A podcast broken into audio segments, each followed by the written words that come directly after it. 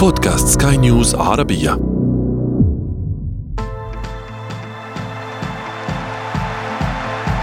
أثير الكرة.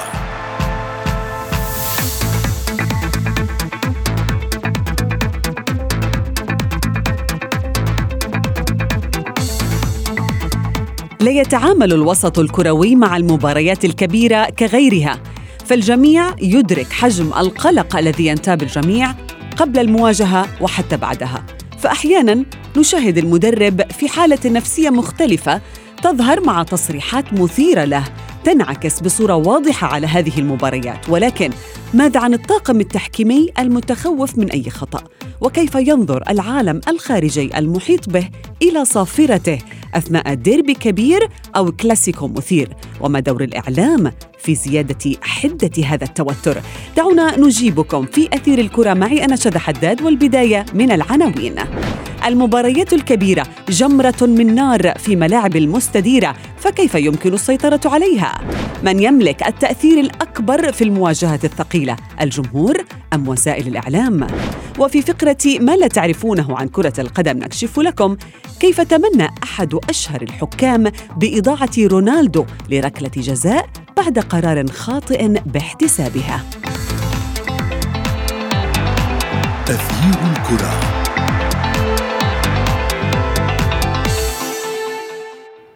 أهلا ومرحبا بكم مستمعينا الكرام أينما كنتم في حلقة جديدة من أثير الكرة. نستمتع كثيرا بمتابعة الدربيات وأيضا مواجهات الكلاسيكو خصوصا عندما تكون هذه المواجهات في بداية الدوري أو عندما يتقارب الفريقان بالنقاط على جدول ترتيب الفرق ولكن هذه المباريات تحمل أيضا الكثير من التشويق والجدل في الوقت ذاته.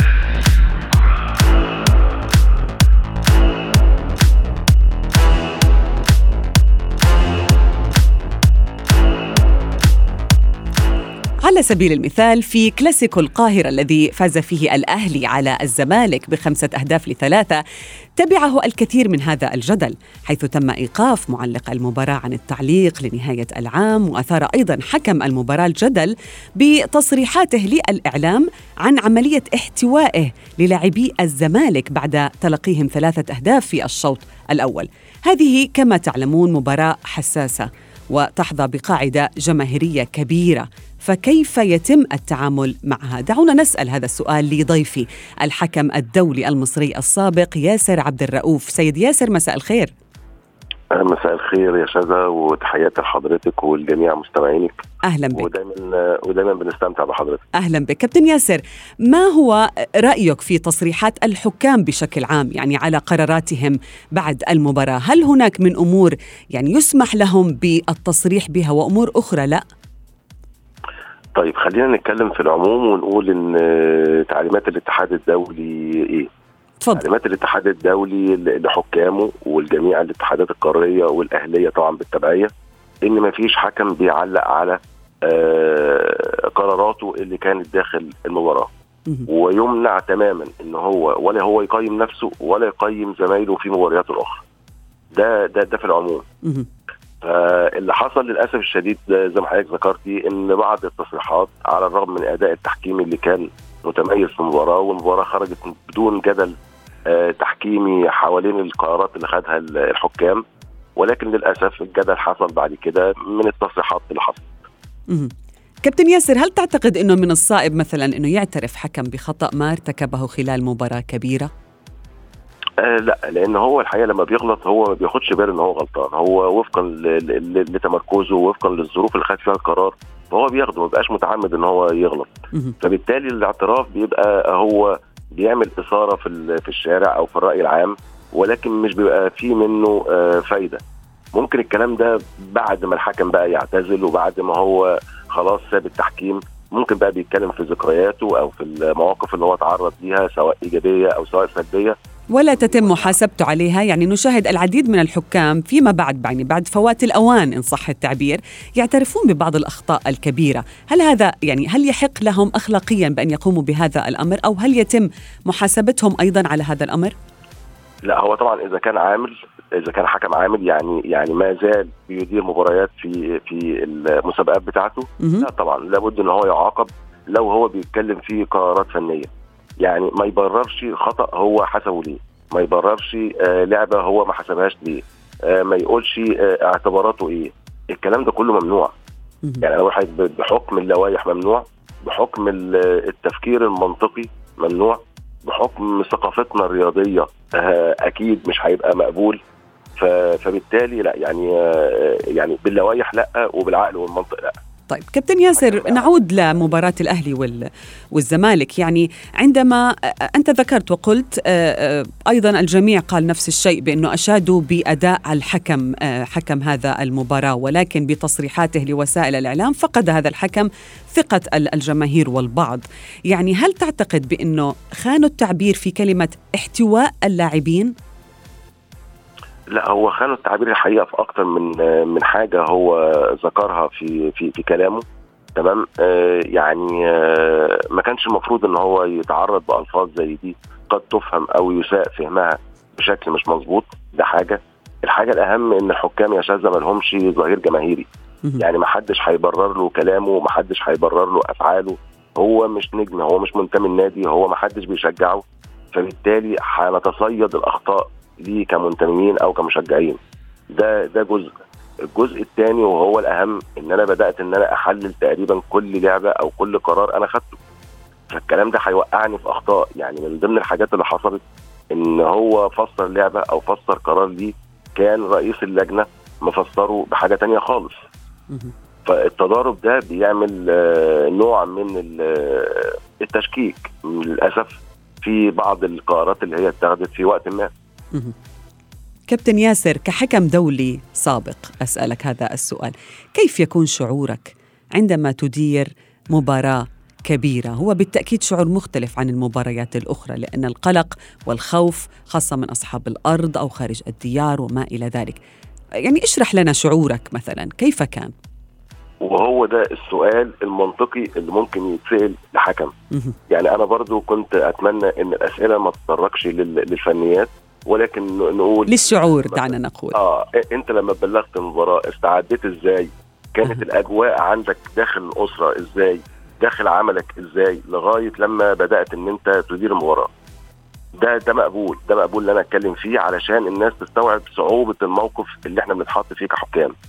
وبعدين بعد الماتش لما يعدي على خير ممكن أتكلم إن الأجهزة ساعدتني ممكن إن ال- اللعيبة ساعدتني ممكن الأجواء ساعدتني الجماهير كل ده مقبول إن أنا أتكلم فيه. أما ما دون ذلك غير مقبول إن أنا أتكلم فيه الحقيقة. و... وإحنا دايما بنقول إن الحكام عليهم السبوت ودايما الحكام عليهم ال... ال... الأضواء. فبالتالي يبقى كل كلمة محسوبة وكل كلمة منضبطة وكل كلمة في محلها علشان ولا دور نفسي ولا دور الزمايل. شكرا جزيلا لك آه، الحكم الدولي المصري السابق ياسر عبد الرؤوف.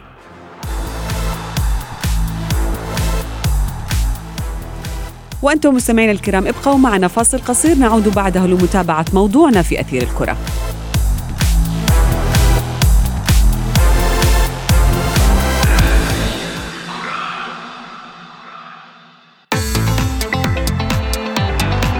تغيير الكرة.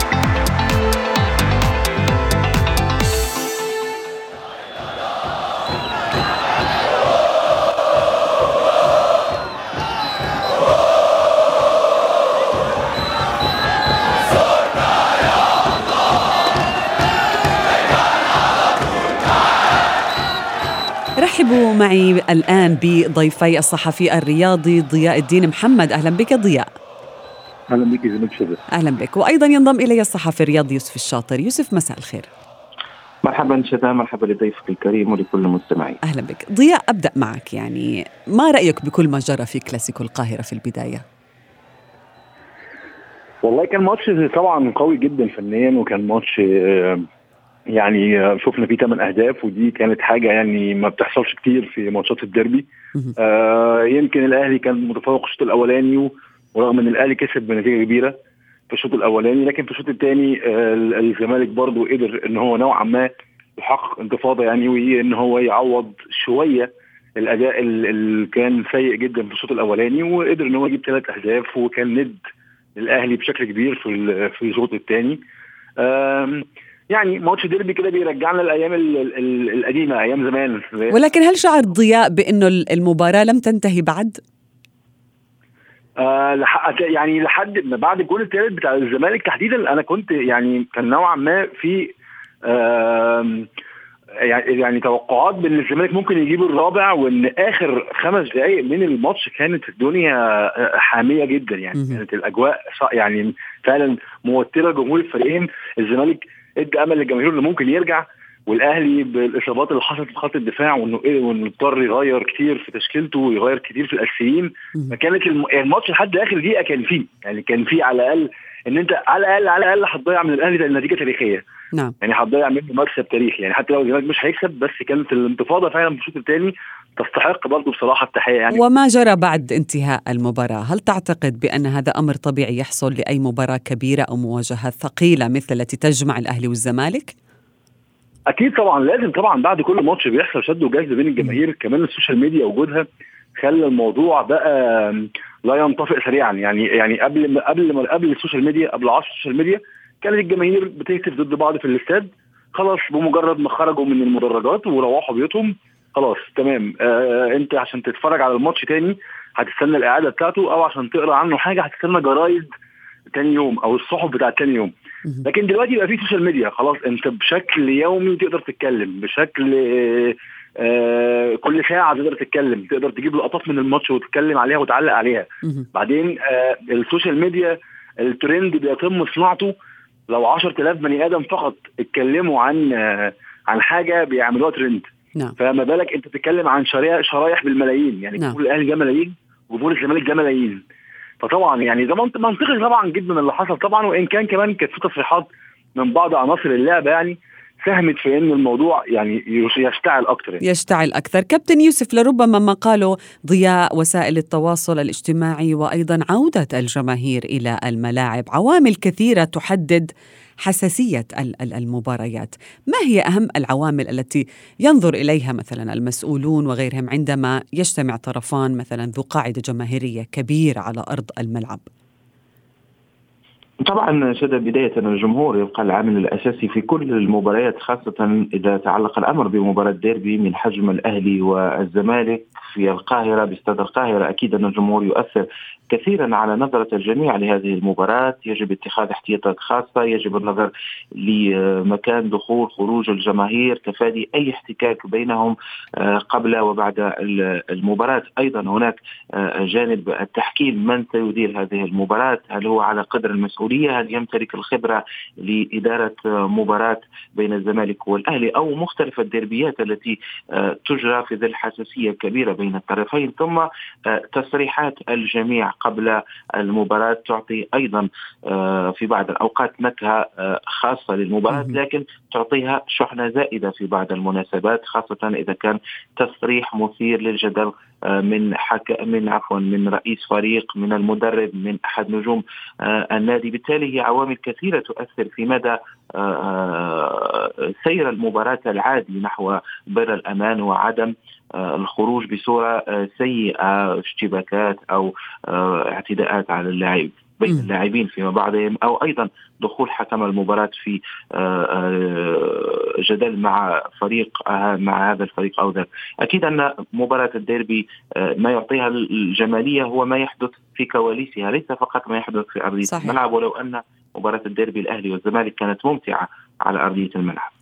كابتن ضياء بالفعل هذه المباريات تكون جدا ممتعة ونستمتع فيها. بعض ال- الجماهير أحيانا تقول لا أريد أن أتابع مثل هذه المباريات لأنها بتكون يعني ترفع كثيرا من نسبة الأدرينالين لديه خصوصا المباريات مثلا التي تجمع بين الأهلي والزمالك الرجاء والوداد وأيضا في في أوروبا بال- بالكلاسيكو الأرض وغيرها هي وديربي الغضب حتى يعني بين إنتر والميلان ولكن تأثير هذه المباريات الكبيرة على اللاعبين بحد ذاتهم يذكرنا دائما بأهمية العامل النفسي في إدارة هذه ال- ال- المباريات. أكيد طبعا العامل النفسي مهم جدا. آه، في مدربين كتير آه، كانوا بيكسبوا بال- بالعامل النفسي. أنا أتذكر من المواقف يكسبوا في المؤتمر الصحفي حتى صحيح. بالضبط بالضبط. أنا أتذكر حتى في لحظات يعني أوقات كتير حتى زمان قبل يعني مرحلة 2009 و2010 كان الأهلي عنده مدير فني اسمه مانويل جوزيه كان كان بيكسب فعليا قبل ال- قبل الماتش بالتصريح. يعني حتى هو ما كسبش بس ماتش ده كسب بطولة. طيب أسألك نفس السؤال كابتن يوسف يعني هل تعتقد بأنه بالفعل هذه الأمور تلعب دور كبير في العامل النفسي للاعبين؟ هل يتأثر هؤلاء اللاعبون مثلا عندما يدخلوا المباراة بالتصريحات التي سمعوها أو قرأوها مثلا على وسائل التواصل الاجتماعي وغيره؟ كان يتحدث الزميل ضياء عن مباراة آه، الأهلي والزمالك. مانويل جوزيه عندما جاء للأهلي خلال المرة الثانية قال في المؤتمر الصحفي أنني سأفوز بالدوري رغم فارق النقاط الشاذة عن الزمالك الذي كان يقوده حسام حسن في تلك الفترة وأنهى البطولة بالتتويج بالدوري المصري. وهذا يعطينا فكرة على ما قيمة ما قاله جوزيه وكيف استلم لاعبو الأهلي كلماته لتحفزهم في آه، من أجل خوض البطولة والفوز بها. أيضا نتذكر جوزيه مورينيو عندما كان يتحدث خاصة في الإنتر عن آه، أنه يحارب وأن اللاعبين مستهدفين من التحكيم. كيف كان ذلك؟ لديه وقع كبير على لاعبي الإنتر وزلاتان إبراهيموفيتش في كتابه قال أنا كنت مستعد أن أموت من أجل آه، نعم. مورينيو. هناك ترابط كبير بين تصريحات المدرب بين ما يمثله للاعب على المستوى المعنوي على عكس ربما مدربين آخرين عندما تكون العلاقة باردة. ليس هنالك حب ليس هنالك عاطفة بين المدرب واللاعب. بالتالي نعم. لن يعطيك 100% من المجهود وما يريده على أرضية الملعب. ضياء كنا نتحدث أنا وأنت عن نقطة العامل النفسي للاعبين وكنت تقول عن جوزيه وتصريحاته حتى في المؤتمر الصحفي. ولكن ما هو أكبر عامل ممكن أن يؤثر في هذه المباريات؟ يعني هل هل التصريحات هل أيضا وسائل الإعلام التي تنقل هذه التصريحات للجماهير. أكيد- أكيد طبعا أهم عامل يؤثر على ال- ال- الماتشات ديت هو العامل الفني. في الأول وفي الآخر وبعد منه العامل البدني. لأن آه، أنا لو قدرت إن أنا أتلاعب نفسيا بالمنافس ولكن هو معاه لعيبة آه، أقوى معاه لعيبة أفضل معاه لعيبة متمرنة أكتر على خطة ال- على خطة المدرب. وإلا بقى كان كل فريق معاه مدرب بيجيد التصريحات ما قبل المباراة كان كسب كل البطولات لكن هي لا تحسب طبعا كده. هي العامل النفسي بيلعب دور. ال- الميديا والشحن المعنوي قبل المباراة بيلعب دور. ولكن برضو الفنيات يعني هو هتلعب دور لو الفرقتين الكفة فنيا آه التفاوت بينهم بسيط جدا مش هقول حتى متساوية يعني. ولكن لما يكون في فرق فني كبير ما بين فرقة والثانيه فأكيد طبعا العامل النفسي فقط لن لن يكون له دور مؤثر بشدة يعني. في نتيجة المباراة. كابتن يوسف هل يتعامل الشارع ال- ال- ال- المغربي مثلا بين الوداد والرجاء بطريقة آه، ذات المعاملة التي يتعامل فيها مع المباريات الأخرى أم أن هذه المباراة تأخذ وقت وجهد وتركيز أكبر؟ لا, لا يمكن ذلك شذى هناك فارق شاسع بين مباراة ديربي بين الرجاء والوداد هنا في المغرب وباقي المباريات.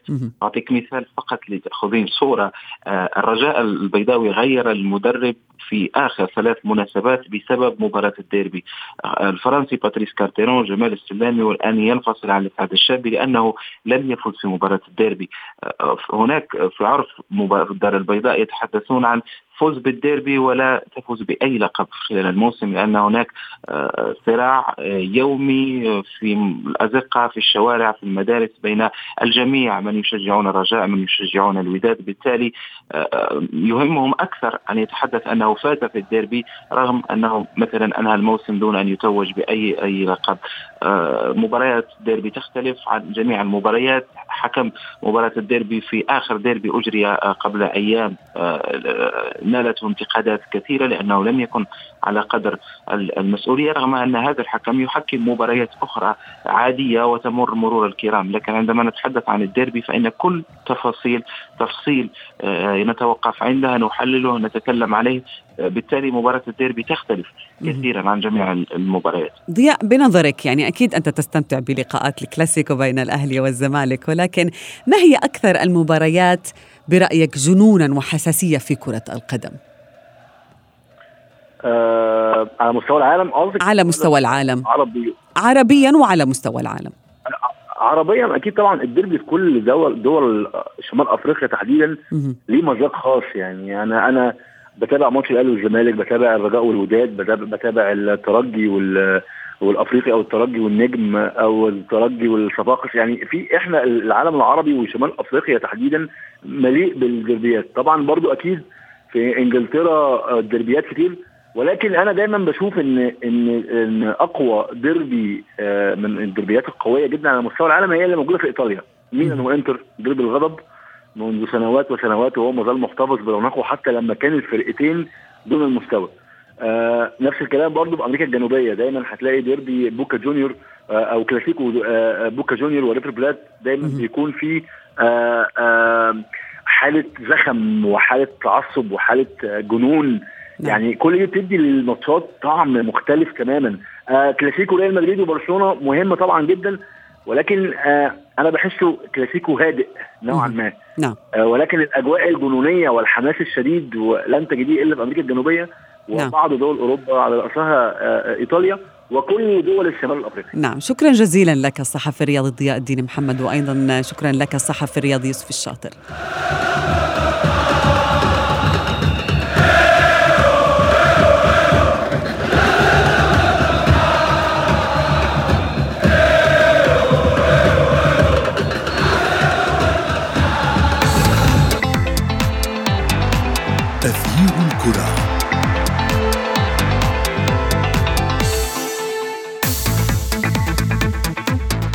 موسم 2008-2009 من البريمير ليج اعترف الحكم الإنجليزي السابق الشهير هاورد ويب بأنه وقع هو الآخر في دوامة الأخطاء كغيره من الحكام في مسيرته المهنية ولكن بعد فوات الأوان. وفي فقرة ما لا تعرفونه عن كرة القدم نكشف لكم ما هو هذا القرار الخاطئ وتداعياته. في مباراة جمعت بين توتنهام ومانشستر يونايتد كان الأخير يتصدر جدول الترتيب بفارق ست نقاط عن وصيفه ليفربول. وبالتالي احتاج الريدز إلى هزيمة المانيو في هذه المباراة أمام توتنهام من أجل تقليص الفارق ومواصلة المنافسة على لقب الدوري. وبالفعل كان توتنهام متقدما بهدفين نظيفين قبل أن ينجح البرتغالي كريستيانو رونالدو في تسجيل هدف تقليص الفارق من ركلة جزاء. حصل عليها زميله الإنجليزي مايكل كاريك بداعي عرقلته من حارس الفريق اللندني. لكن حكم اللقاء اعترف لصحيفة الديلي ميل أنه وبعد احتسابه لركلة الجزاء تبين له فيما بعد أنها غير صحيحة. فتمنى هاورد ويب أن يفشل الدون في تنفيذها لكنه نجح بذلك لتنقلب الأمور لصالح اليونايتد. ويسجل هذا الفريق المزيد من الأهداف وينهي اللقاء بخمسة أهداف لاثنين وبالتالي كلف هذا الخطأ للحكم خسارة توتنهام المباراة وأيضا فقدان ليفربول فرصة الفوز بلقب الدوري الإنجليزي الممتاز للمرة الأولى منذ عام 90 وصلنا وإياكم إلى صافرة النهاية من حلقة اليوم ولكن انتظرونا في موعد جديد من أثير الكرة. هذه تحياتي أنا شذى حداد. إلى اللقاء.